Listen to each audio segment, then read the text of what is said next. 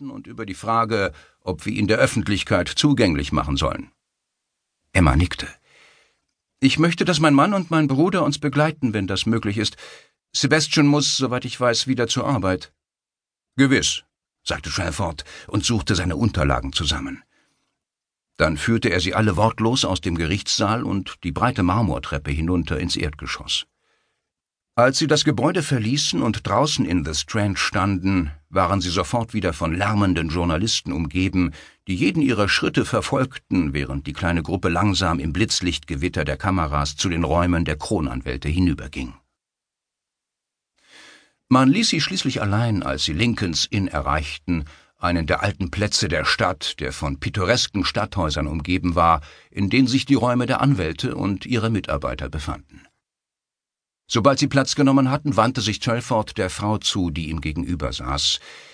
Mrs. Clifton wirkte ruhig und gefasst, beinahe stoisch, was selten war für jemanden, der mit einer Niederlage und einer Demütigung rechnen musste, es sei denn, er öffnete die oberste Schublade seines Schreibtischs, nahm eine Akte heraus und reichte Mr. und Mrs. Clifton sowie Sir Giles Barrington Kopien von Major Fishers Brief. Das Original blieb verschlossen in seinem Safe, obwohl er nicht daran zweifelte, dass Lady Virginia irgendwie in den Besitz der Kopie gelangt war, die er im Gerichtssaal dabei gehabt hatte.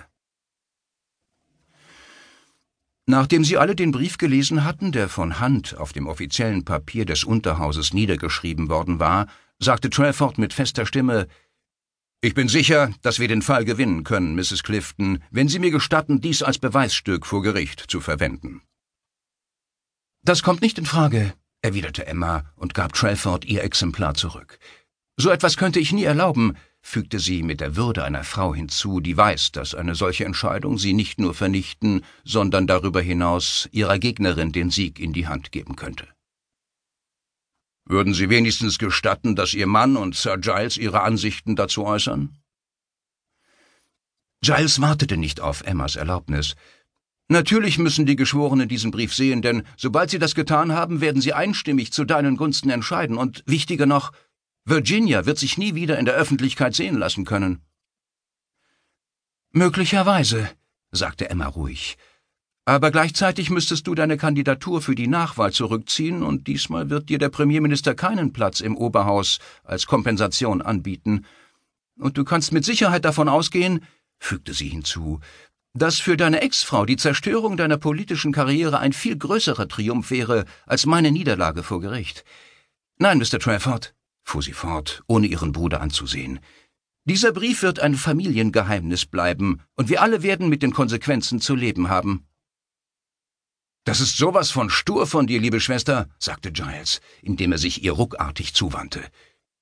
Vielleicht will ich ja den Rest meines Lebens nicht damit verbringen, mich dafür verantwortlich zu fühlen, dass du den Prozess verloren hast und als Vorstandsvorsitzende von Barringtons zurücktreten musstest. Das ist es wert, sagte Emma. So stur, wiederholte Giles einige Dezibel lauter. Und ich wette, Harry ist einer Meinung mit mir. Alle wandten sich Harry zu, der den Brief kein zweites Mal lesen musste, denn er hätte ihn inzwischen bereits Wort für Wort wiederholen können. Er war jedoch hin und her gerissen. Einerseits hätte er gern seinen ältesten Freund bei dessen politischer Karriere unterstützt, andererseits wollte er nicht, dass seine Frau den Verleumdungsprozess verlor.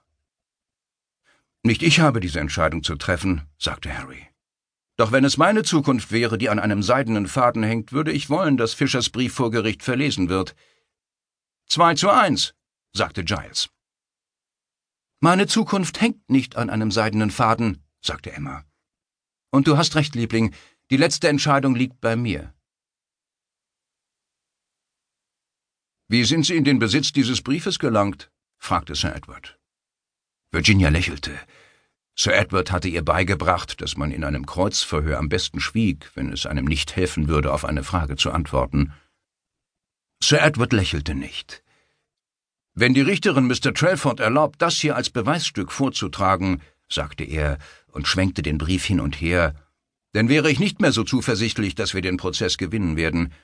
Ehrlich gesagt, wäre ich dann sogar sicher, dass wir verlieren.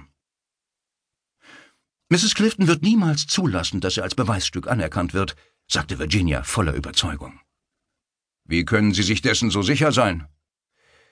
Ihr Bruder hat die Absicht, sich bei der Nachwahl, die durch den Tod von Major Fisher notwendig geworden ist, für den Sitz von Bristol Docklands zu bewerben. Sollte dieser Brief an die Öffentlichkeit gelangen, müsste er seine Kandidatur zurückziehen.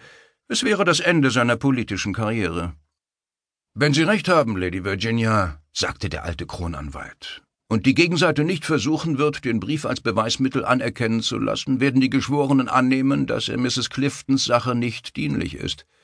Das würde zweifellos den Ausschlag zu ihren Gunsten geben. Virginia zerriss den Brief und warf die kleinen Stücke in den Papierkorb. Das sehe ich ganz genauso, Sir Edward.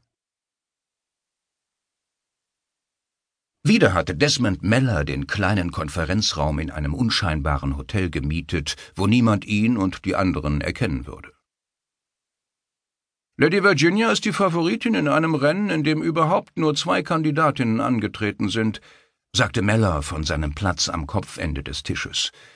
Es sieht so aus, als hätte Alex Fischer endlich einmal etwas Nützliches zustande gebracht. Fischers Timing hätte nicht besser sein können, sagte Adrian Sloane. Aber es ist immer noch notwendig, dass wir alles genau vorbereiten, wenn eine Übernahme von Barrington Shipping glatt über die Bühne gehen soll. Da bin ich ganz Ihrer Ansicht, sagte Meller. Aber alles könnte sich noch ändern, wenn Mrs. Clifton zulässt, dass Fischers Brief vor Gericht verlesen wird. Ich kann Ihnen versichern, sagte Meller, dass dieser Brief niemals an die Öffentlichkeit kommen wird. Sie wissen, was in diesem Brief steht, nicht wahr? bemerkte Jim Knowles. Sagen wir einfach, ich vertraue darauf, dass Mrs. Clifton nicht wollen wird, dass die Geschworenen ihn zu Gesicht bekommen, weshalb sie davon überzeugt sein werden, dass unsere verehrte Vorsitzende etwas zu verbergen hat. Dann werden Sie sich zweifellos zugunsten von Lady Virginia entscheiden, und damit ist die Sache erledigt. Da Sie wahrscheinlich morgen irgendwann im Laufe des Tages zu einem Urteil kommen werden, sagte Knowles, habe ich für Montagvormittag um zehn eine Dringlichkeitssitzung des Vorstands angesetzt. Es wird nur zwei Tagesordnungspunkte geben. Der erste besteht darin, Mrs. Cliftons Rückzug aus dem Vorstand entgegenzunehmen, woraufhin die Ernennung von Desmond zum Vorsitzenden des neuen Unternehmens folgen wird. Und meine erste Entscheidung als Vorstandsvorsitzender wird darin bestehen, Jim zu meinem Stellvertreter zu ernennen. Sloan runzelte die Stirn.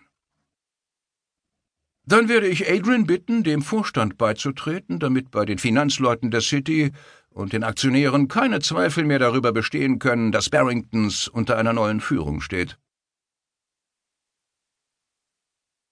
Giles versuchte erst gar nicht, die Entscheidung seiner Schwester zu beeinflussen, denn er wusste, dass es sinnlos wäre.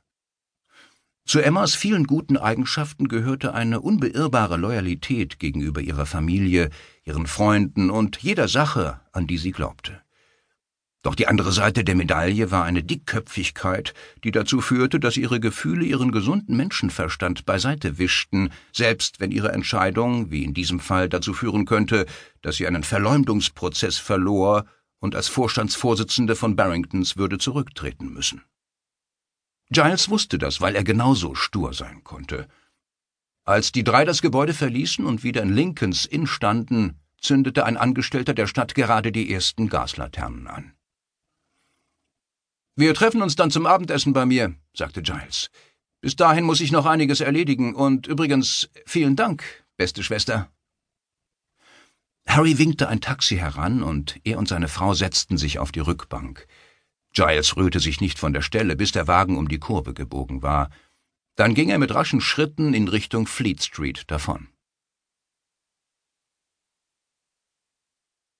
Am folgenden Morgen stand Sebastian früh auf, und nachdem er die Financial Times und den Daily Telegraph gelesen hatte, konnte er sich nicht vorstellen, wie seine Mutter noch irgendeine Aussicht darauf haben sollte, ihren Verleumdungsprozess zu gewinnen.